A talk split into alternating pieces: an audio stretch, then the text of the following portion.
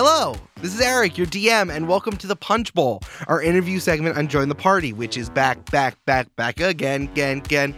Even on our off weeks, I'm thinking about D&D. Like, if I could run an episode of Yu-Gi-Oh! with D&D mechanics, how would that work? Is everyone a druid? I'm not, I don't know. But I'm also thinking about what it's like to be a player in 2020 and beyond, so I figured I'd put that to good use and talk to those who are pushing the game forward. When we started Join the Party, it was May 2017. That feels like an eternity ago, and in terms of D&D media, it kind of was. Our lodestone was the Adventure Zone, then rocking and rolling through the Balance campaign, and we emulated the goofs and the story arcs because that's what we trusted, and that's pretty much all that, that was there. Now D&D media has exploded, and leading the charge is Dimension 20, the D&D video series on College Humor's Dropout platform.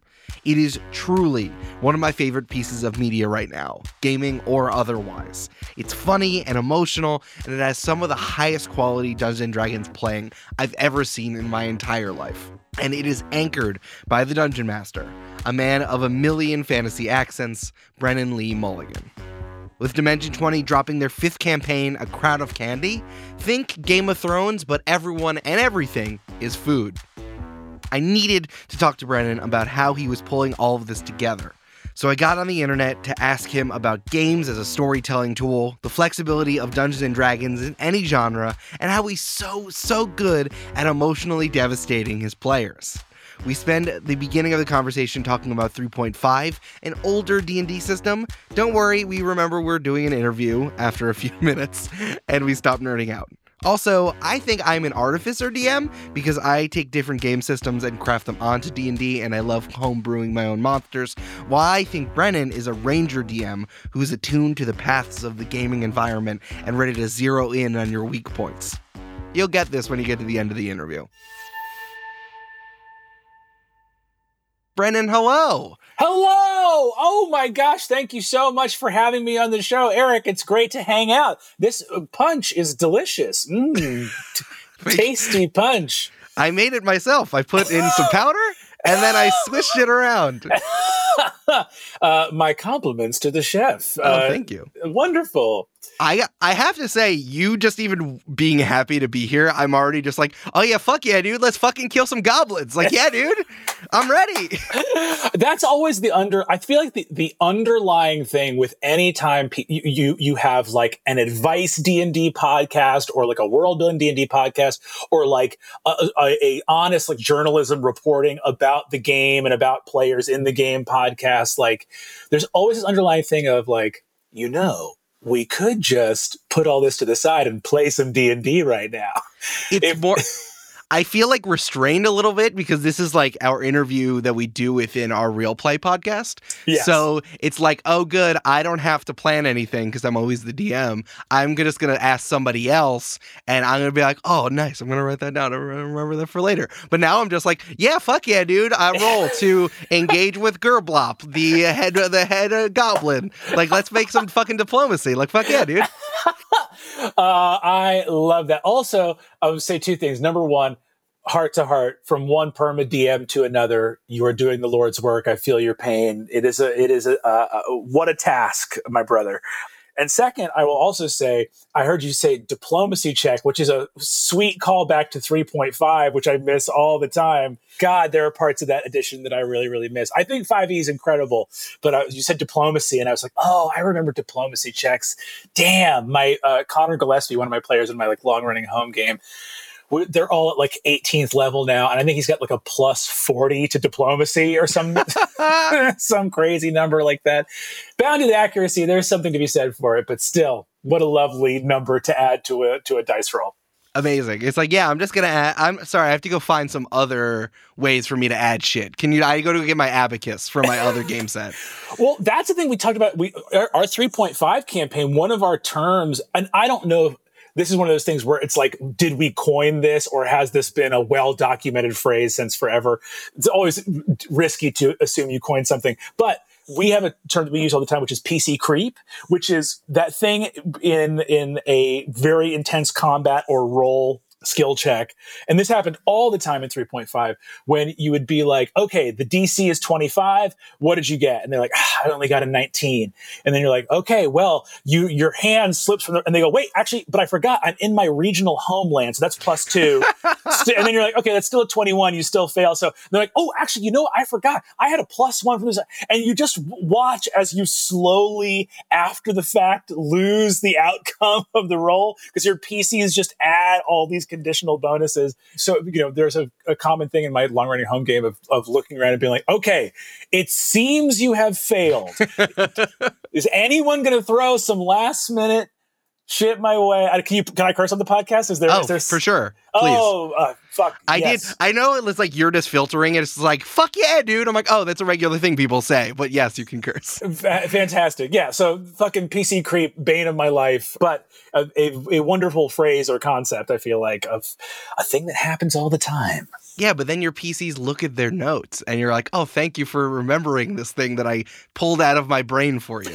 That is true. Actually, yeah, it's always better to have PCs pull some shenanigans and slowly whittle away at your lead than it is to have the opposite, where it, it, there's certain things where you're like, okay, I'm going to throw this impossible curveball or challenge at them but they have this magic item that can totally get around that. And then you watch as you're like, oh my God, they don't remember they have that magic item. This, we're headed straight for a TPK. Oh God. That's beautiful. Well, I feel very in I'm I'm ready just to fucking rip it up. I, I was gonna have an introductory question, but now I'm just like, oh yeah, I'm yeah, we got we got all that stuff together. I think an important kicking off point for what I've seen you conduct on Dimension 20 and also what you've done in other interviews is using Dungeons and Dragons as a storytelling tool. So I think the first questions I need to ask to hear from you is why is Dungeons and Dragons so good for storytelling? Wow, that's a great question. So Dungeons and Dragons is this like wonderful, magical, uh, uh like incredible structure that exists as a couple of things at the same time, right? Because there's this old, like, I think it's like a Sufi Islamic fable. Have you ever, it's like, it's called, it's about, the story's called like the 10 blind scholars and the elephant.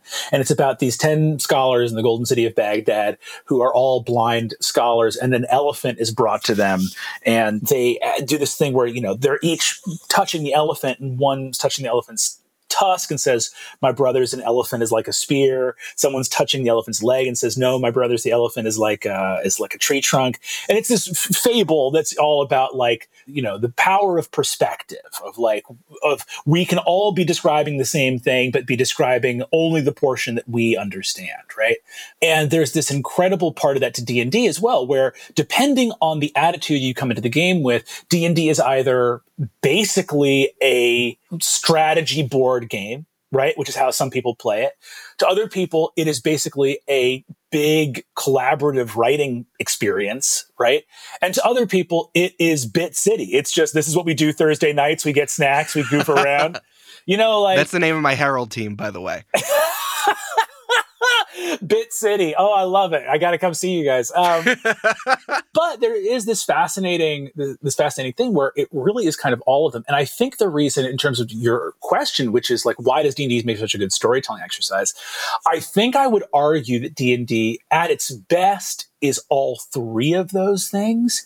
But at the top of a of the triangle that is like equal angles on all sides, but at the top of the triangle is the storytelling component, right?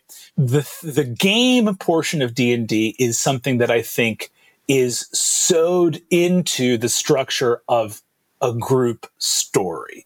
And the reason I feel that way is the degree of like antagonism between DMs and PCs is always moderated by rules of honor, respect, and playfulness, which are really more about collaboration and storytelling. Like if the DM wants to, they can drop a hundred adult red dragons on a PC and say, you walked into Dragonville, that's on you and you're all dead, right? But what, what keeps a dungeon master from being that cruel? Well, a respect and love for their players and a desire to tell a cool story. So I think that there's, there's, a, at least it's obvious to me that the dominating force of the three parts of D&D is the desire to tell a cool story. And I think the reason D&D is so good at that is it allows for this seamless movement between those three points that you can have moments of levity and comedy where you're just sharing good time with your friends. You move back into real strategy, thinking, stakes, the, the battle, the combat, and then you move back into storytelling and saying yes to people and affirming their understanding of the world, their understanding of their own characters. The biggest point of why D&D works as a storytelling game is I think that it's the it's a collaboration we don't talk about a lot which is you got six player characters at a table you got a dungeon master there's an eighth collaborator which are the dice and a healthy relationship between a dungeon master and their dice and the dice of the players as well uh, is a classic good cop bad cop relationship right? D&d's strength as storytelling is understanding as a dungeon master when to bring the dice in as the bad cop in that moment, when to go. You PCs understand that I am your dear friend, that I love you guys, and I want you to have a fun story. So, for real fear to matter, for real stakes to come in, we need these little plastic polyhedrons that you know don't care about your feelings and don't care about your love for your character. That's, I think, the strength is it's storytelling where 80% of it is managed by storytellers that like each other and the other 20% is managed by a true arbiter of fate that means that even as we're trying to tell the best story possible, there are moments where we all sit on the edge of our seats and bite our fingernails and go, we truly don't know what's going to happen. Mm. I really like that the comparison between the DM and the dice as the good cop and the bad cop. Because you can make friends with the good cop, but the bad cop is like, no, I'm going to throw the book at you. You're going to jail. And like a, a, a, two or a 19, not even a one and a 20, but like a three and a 16 plus seven, like you can't do anything about that. What I try to do as a dungeon master is when we get into those combat encounters, it's almost a change in tone where you are looking at your players and being like, hey, you know, kid, I like you, but my partner, he's crazy. you know, like there is that element of allowing your player characters to understand that at a certain point it is out of my hands, right? The thing that really breaks a table in my opinion, is when the PCs sense ulterior motive or a thumb on the scale from the DM, either to their benefit or to their disadvantage, right? If they sense that a DM is like punishing a choice that they just aesthetically don't like, or if they're protecting the PCs from harm that they actually kind of have coming, that begins to break the trust at the table. So I think that it's really that that attitude as a DM where when combat starts, a lot of the time, if I don't have reason not to, like if it's a situation where a PC would immediately know success or failure, I often say the DC out loud. Yes, I've noticed that you've done that on Dimension 20, and I find that really interesting because it's like you're going to do something really fucking hard, and I want you to know if you don't do it, it's not because I don't like you, it's because this is really fucking hard. Yes, a hundred percent. I think that in a, a lot of roles, the right thing to do is say the DC out loud. The reason you wouldn't want to say the DC is if the challenge is harder or less hard than the PCs actually have the information for. But especially if a PC has committed to a course of action, if they're like, I'm jumping, I'm going to try to jump the ledge and grab. And I, as a DM, have communicated that that is a risky endeavor then after they have locked in their final choice, I have no problem going, you got to give me a DC 25 athletics because then it is a question of like, they know, okay, I've got to roll an 18 because I only have a plus seven to this roll. If that 17 comes up, and I haven't said what the DC is, they're like, 17, that's pretty high. And I go, no, you don't make it. And they go, well, Brennan just has it out for me. It's like, no, I'm telling you the DC ahead of time. And especially in a role like that, where the PC would know immediately in the world of the game whether the role had resolved or not. So they understand success or failure. It's like it's something like in an opposed insight deception, you would never say what the other person rolled because you should walk away being unsure. There's nothing unsure about jumping onto the ledge of a cliff, right? So that's why I, will often announce DCs is for that exact good cop bad cop relationship we're talking about. Right. Well, this you answered both sides of the question that I asked, which is why is Dungeon Dragons good within the realm of storytelling, and why is Dungeon Dragon good within the realm of tabletop RPGs? hundred percent. And it's I appreciate that you've done this because on Join the Party, we stick with Dungeons and Dragons. We just had like a fantasy style campaign, and now we're doing a modern superhero esque sort of campaign. It's set in like a like a, a near future sort of world, and we, people have powers, which is how they use their classes. Hell yeah! I, listen, I'll send you the the map that we just put. We used a quiet year to put the map together. We're starting episode one very shortly. I'm pretty stoked about it. I love reskinning D and D. We did a campaign for Dimension 20 called The Unsleeping City, which is a very similar superhero vibe. Not not classic cape and mask superhero, but very much like an alternate uh, alternative, like a, a Hellboy. That vibe of like modern day powers, and I think D and D works incredibly for that. But I think the the reason D and D works so well as a game is a good DM should know what the rules actually mean. It would be crazy to say that the mechanics of a game have zero impact on the storytelling. That's just not true. I think it's really hard to tell a Call of Cthulhu style story using D&D as the base mechanic because if you've got a character that has 100 hit points and divine smite and spells, they're just never going to feel that scared. Yeah, and there's a reason why D&D is not good at madness because it's not necessarily the thing we're doing here not necessarily the thing we're doing here. That being said, I think that there are people that go too far on the other side and say like D and D can only tell high fantasy. And the issue with that is I think the mechanics of D and D limit Dungeons and Dragons as a mechanical rule set to heroic storytelling. That doesn't mean capes and castles. It just means that D&D characters on the whole are going to feel past first or second level, very powerful and competent. And that's okay. You can put them in modern day New York and they're just going to feel kind of super right? The flavor of D&D doesn't soak as deeply into the rules as people imagine that it does. When people talk about like sneak attack as a mechanic, what is sneak attack really? It's not that sneaky. You get it if there's someone else within five feet of you. A rogue is not necessarily a sneaky character. It's a character with low hit points who excels when they're fighting alongside an ally.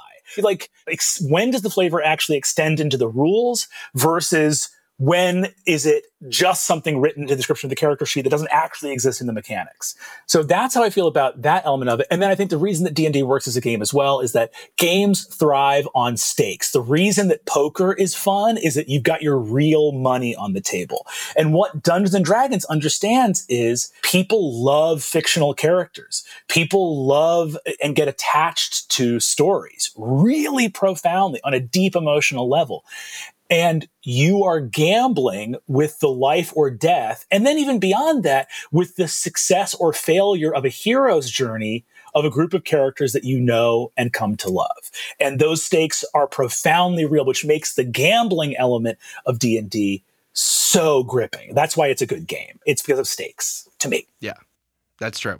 Uh, also, I'm a co-signatory on all of my players' rental agreements. So if they fuck up, I'm just like, mm, I'm gonna take your security deposit. That's the real. that's the real gamble.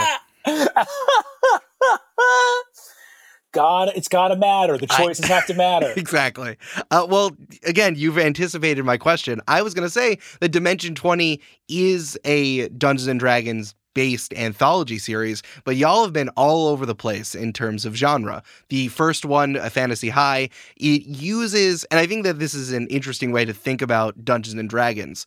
Yeah, what they are presenting you. You have the classes and the races on one hand, which are the like fantasy flecked, but really just like your character menu are one on mm-hmm. one hand. And then you have the genre of fantasy that they are introducing and continuing from the tradition of Tolkien, blah, blah, blah.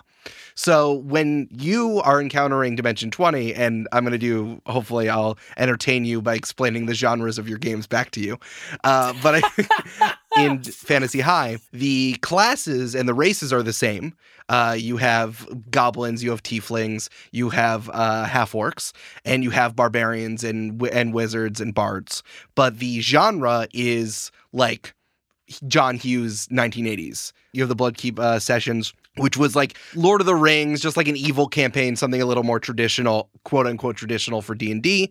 Unsleeping City as we talked about, it really is like an urban fantasy novel. It's like there still are like fairies and trolls and goblins and ratmen, but like the classes themselves are not like I mean, like Sophia is not a monk until she literally becomes a monk, but like she's been uh, a monk this whole time. Yes. And then, of course, Tiny Heist is just like all over the place. They're literally tiny creatures that may or may not are something else. And then we're finally getting to Crown of Candy, where you're doing the opposite of Fantasy High, which is it is a sword and sorcery genre. It might as well be Game of Thrones. And I kept was I literally at the beginning I was like, oh man, the king's gonna die because it's Lord of the Rings. Like God fucking damn it. I was like, Lou's gonna have to play somebody else, like Jesus Christ. But uh, but the it's it's food. Everyone has food. So uh, what my question is, how do you decide which you're going to stick towards expectation, the thing that people traditionally think of is Dungeons and Dragons, and what do you decide to go buck wild with to totally remix with? to subvert expectations. Oh, I didn't know I could do that in Dungeons and Dragons. When you're put when you're putting a game together, like when you approach it, which are you going to be like this is going to be safe and this is going to be like my my try? That's a great question. Damn. I think that looking at D&D, I love the analogy of a character menu, right? I would say that in the character menu of D&D, the entree is your class, right? Because your your species in D&D doesn't level up. You're not actually a 20th level half orc. You're a 20th level fighter and you happen to also be a half orc.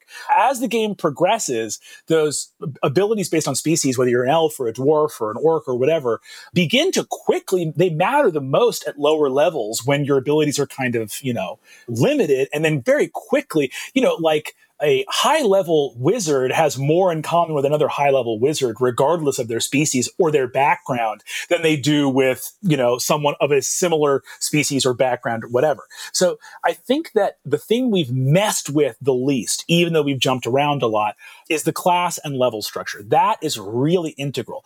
People talk about species all the time in in D&D and I always end up going in terms of like reskinning that it's always a thing to me where it's like, hey, this kind of really doesn't matter. The, the, the racial abilities in D&D are always very pared down. They're not as powerful as the class features.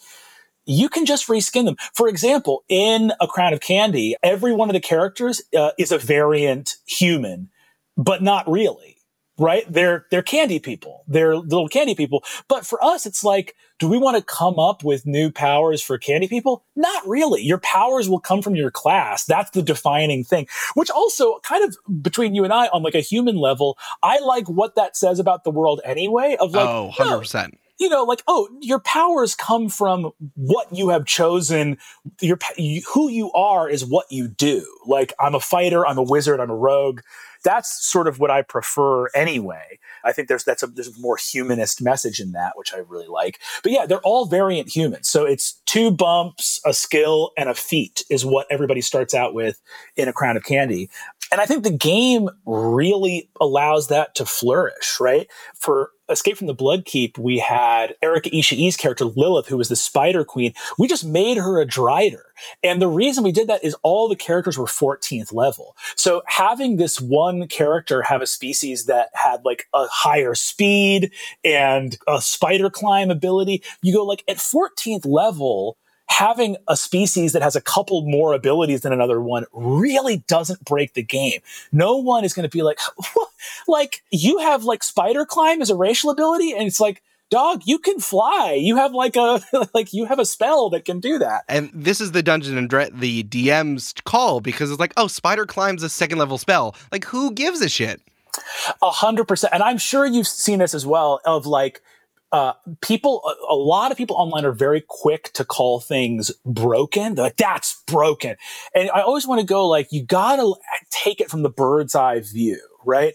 Like if a barbarian's rage class feature didn't exist in the core game, or if the fireball spell didn't exist in the core game and someone homebrewed it, there would be 20,000 comments under it calling it broken half damage from bludgeoning, piercing, and slashing. That's broken. It's going to break the game. And you're like, well, yeah, but the game's all about breaking the game. It's a good ability. It's it's the core ability of the class, you know, or or one of the most iconic spells of this spellcasting class. It's okay for some things to be really really good. Listen, I also want to admit to you that I do have Roll20 up and I had to look up what level Spider Climb was. So they changed it. I think in 3.5 it was first, and then I think they made it second in 5e. I could be wrong about that. No, but, no, I they probably I was assuming I assumed it was first level, but I'm like, I'm not gonna get this wrong in front of Brennan. I'm not gonna do that. no, you're you're right on the money. Going back to talking about like how can you change the genre of the game a lot and maintain the core game? I think that and this is this is very easy for me to say and harder to do. The longer you play this game, and I'm, listen, I've been playing since I was 10 years old. I am very wary of being like experience trumps everything. I don't think that's true. I think you can play this game and put a couple sessions under your belt and understand it intuitively and rock it off. I think that's great. One of the things that a lot of experience does is it has given me like a sense of what rules are significant and what rules are not the home game I've been playing for the past, you know, almost 11 years now uh, we had a sorcerer that my friend M plays, and they are playing this character called Ippolito Adelanza, who's a little luck child from this like flying city of like Renaissance kind of people. They totally structured their character around being a sorcerer based on luck and destiny magic, which means that all their spells for a long time barely even looked like they were happening. So uh, Ippolito has uh, protection from projectiles, right? Uh, but what that looks like in our game is stuff just doesn't hit them. They have uh, grease as a spell, but that's not grease shooting. That is just an area of bad luck. And as enemies pursue them, they just trip and fall on their ass because of entropy.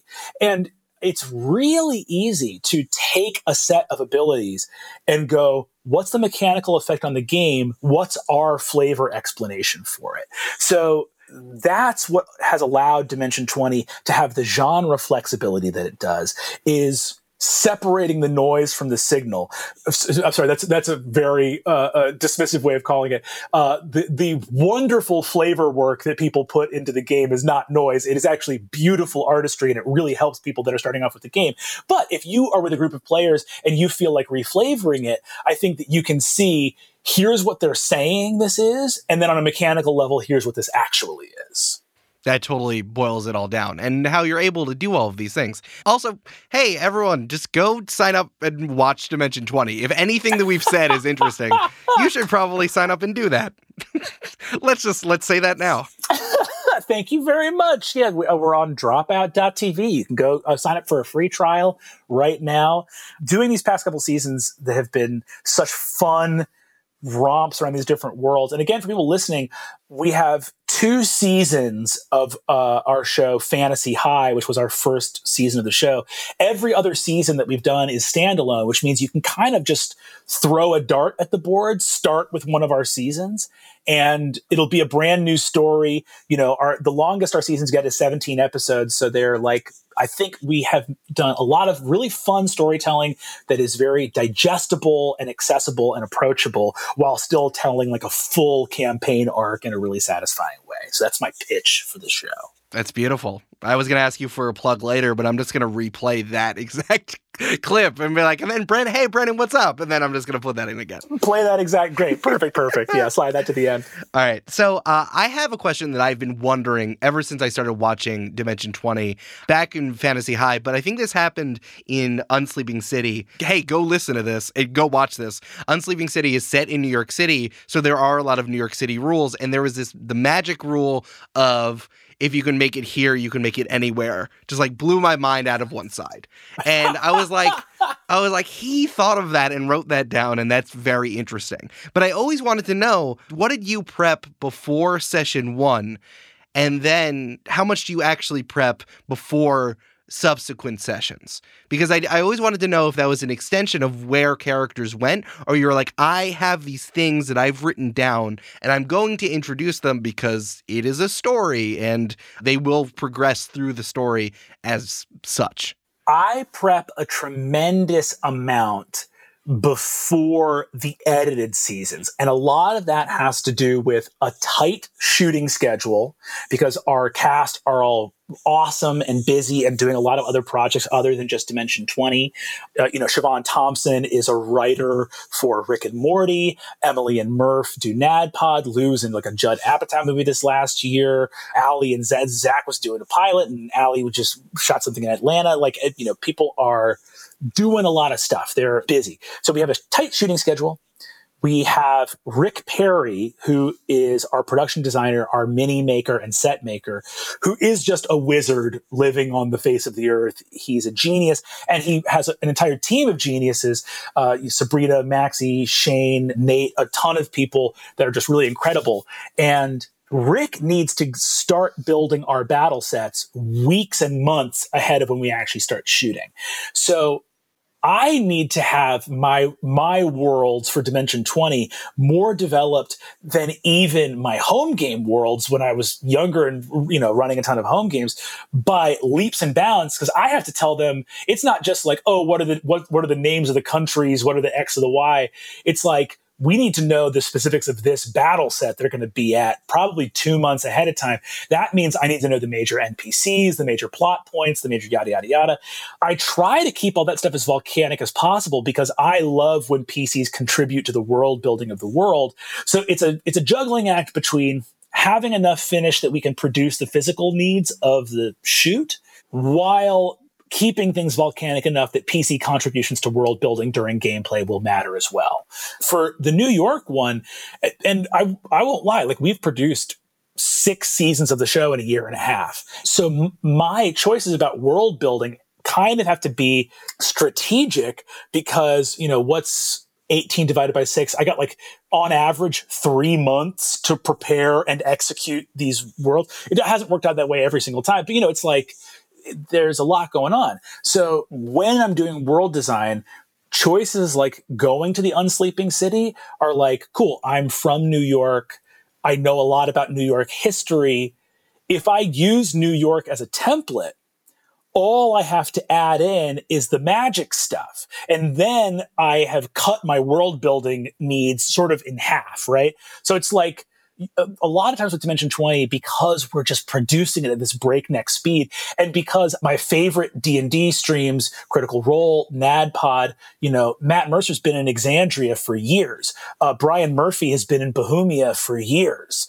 I have to throw all my work away every three months. So I've had to make a lot of strategic decisions about like, how do I not lose my mind rebuilding a new world from scratch every three months. And doing things like that of like building from the ground up has been very helpful.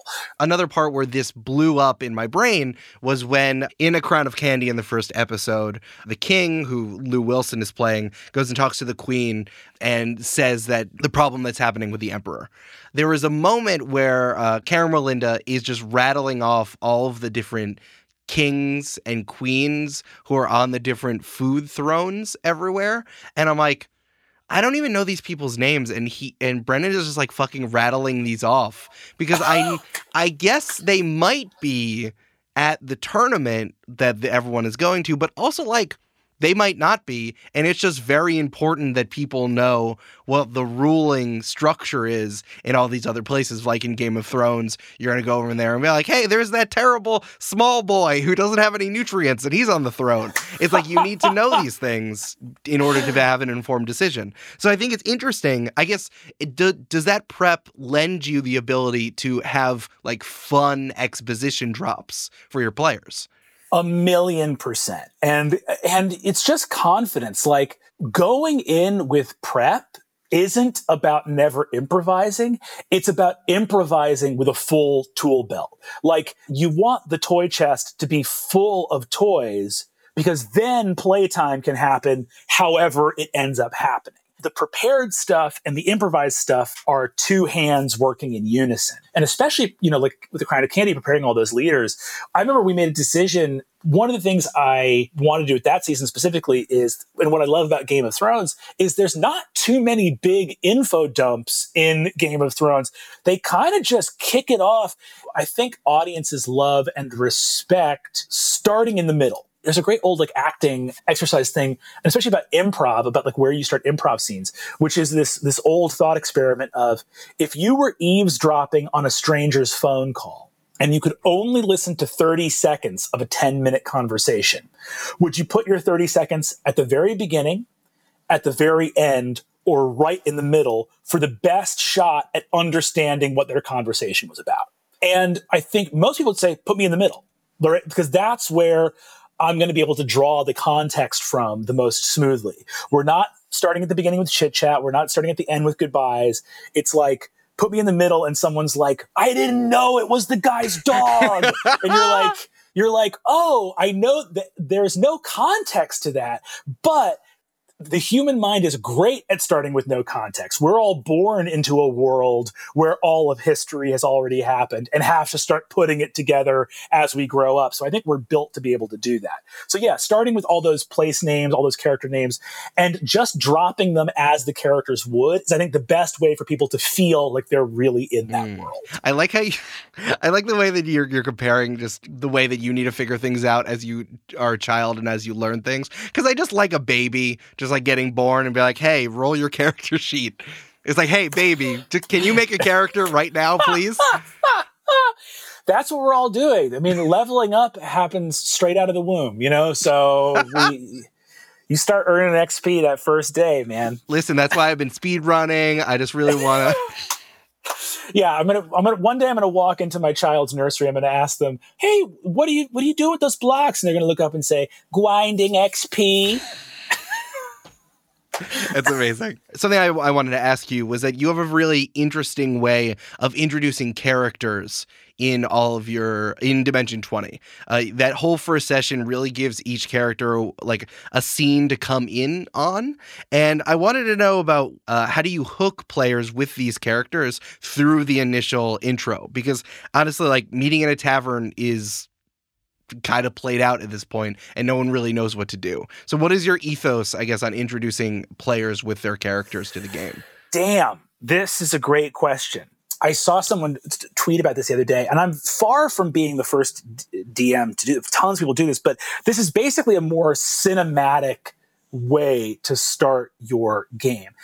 What you are fighting against in your first session as a dungeon master is your players not feeling in character yet. I have started plenty of campaigns in a tavern altogether. I've done it plenty, plenty of times. And I've been the player in a tavern. And I think if we're being honest with each other, we can admit that when the DM looks at you and says, okay, you're all in the tavern together, for me as a player, not that I play, get to play ever, but you know, on the odd occasion where it's happened, you feel this thing of like, oh God, okay, I'm in a tavern what is my character doing? How do how am I sitting? It's it's like that classic cliche of like being on camera and suddenly feeling not seen, but going like, what do I do with my hands? Do I put them in my pocket? Do I, as a DM, forget your story, forget your plot. If you're running a module, put the goddamn book down. Your number one job in session one is to break your players into character and make them feel comfortable play.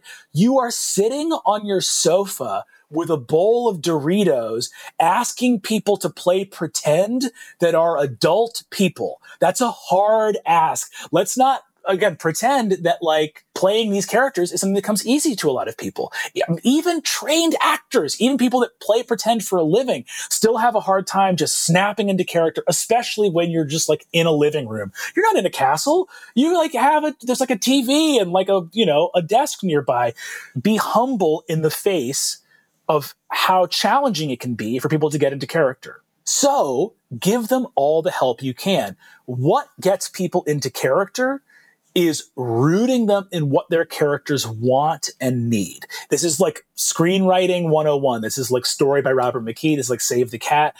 The thing that makes a character livable in, the thing that will make a player character look at their character and go, Oh, I'm in this person now. I feel like this person. I have the emotion of this person is provoking an in character emotional response and taking them from being static to being in motion, right? And we all love the movie beginning as first shot, you see the thief running across rooftops with the guards chasing after them, right? One of the best PC intros I ever did was my, again, my friend Connor Gillespie. He had a character that was this like action hero, like Indiana Jones thing.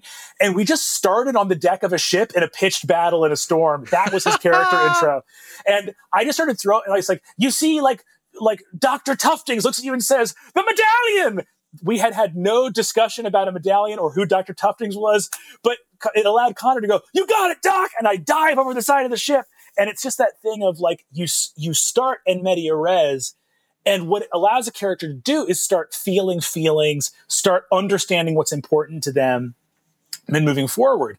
So I think, you know, in every season of Dimension 20, to, to your question, we have session one has six character vignettes. I love it. It's so good. I appreciate it. And and what those vignettes are designed to do is you guys can't be a party until you're all in character.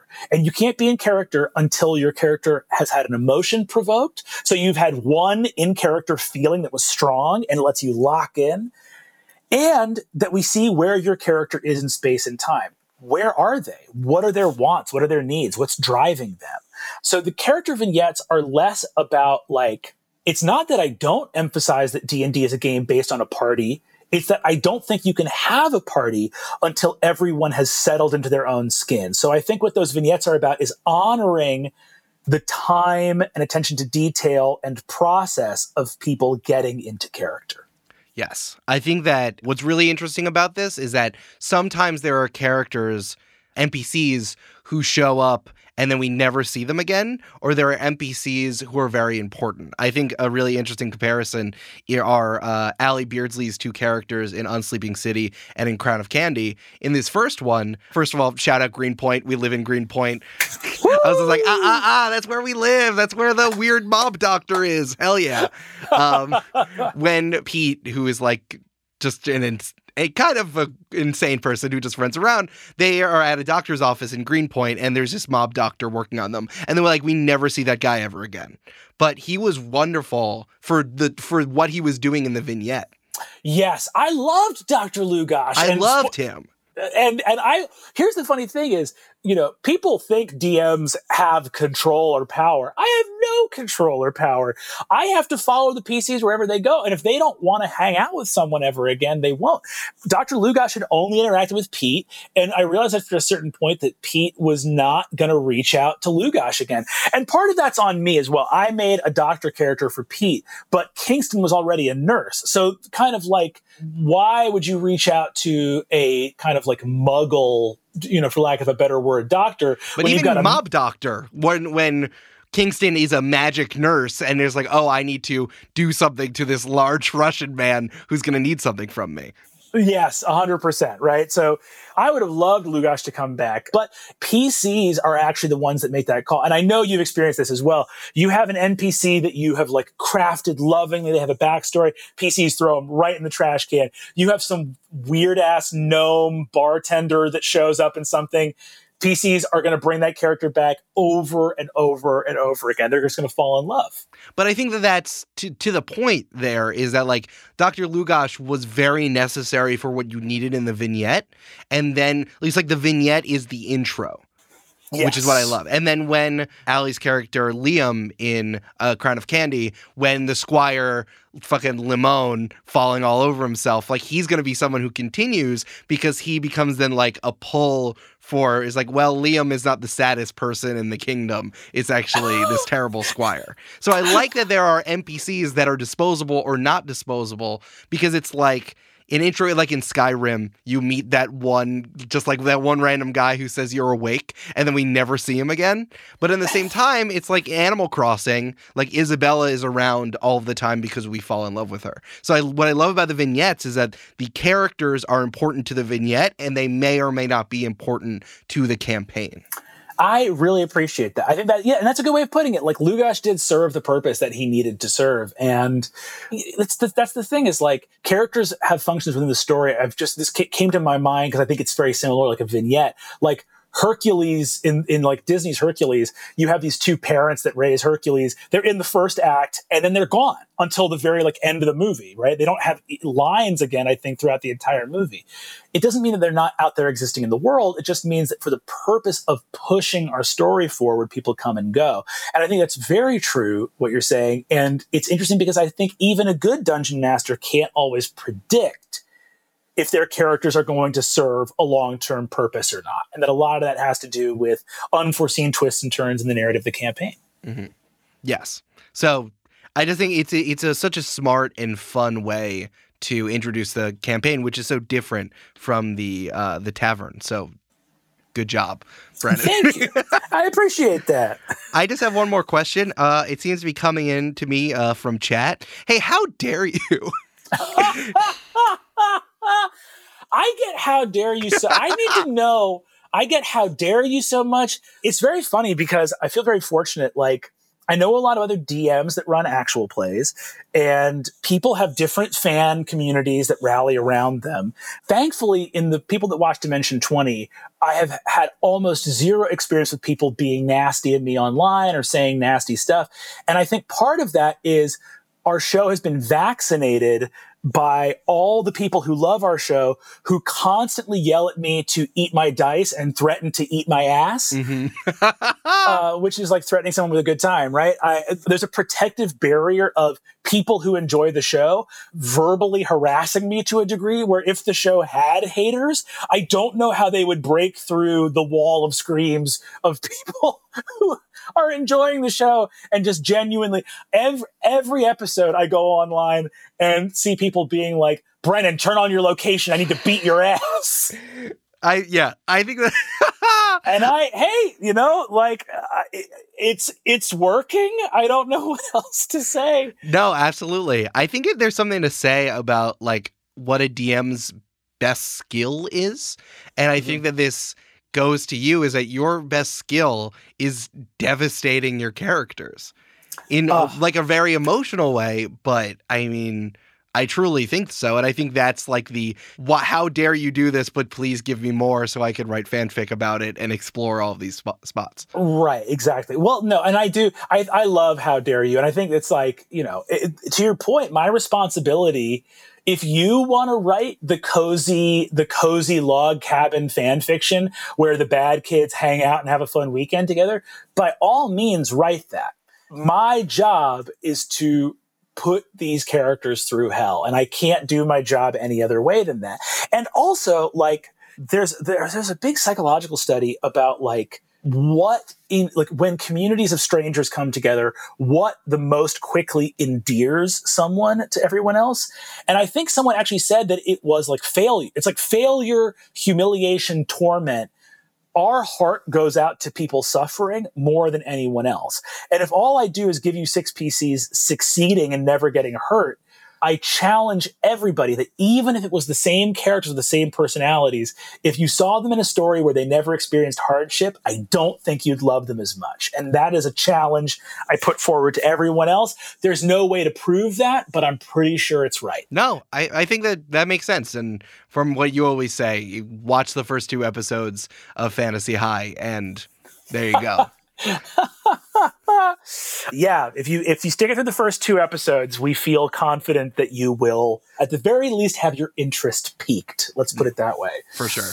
Well, at the risk of me trying to do like assign classes to all of the DMs that I know based on the like best thing that they're good at and how good they are at doing that, I'm going I'm going to say thank you so much for your time and it was so great to talk to you, Brennan. Truly. I consume so money and recommend so few pieces of Dungeons and Dragons content, and Dimension Twenty has, with a bullet, is always uh, is oh. always in my top three. So it has been so amazing to talk to you, Eric. I I am truly honored by that and by your praise. This has been the most. I cannot believe this like hour flew by so fast. It is a joy, a pleasure, and an honor to talk to you about this game, man. You absolutely rule. Thank you so much for having me on. Please plug everything and tell everyone where they can find you and tell them about Dimension 20. Uh, thank you so much for having me. The stuff you can find online, check out Dimension 20 Show uh, on YouTube, youtube.com slash Dimension 20 Show. It has the entire first season of Fantasy High for free.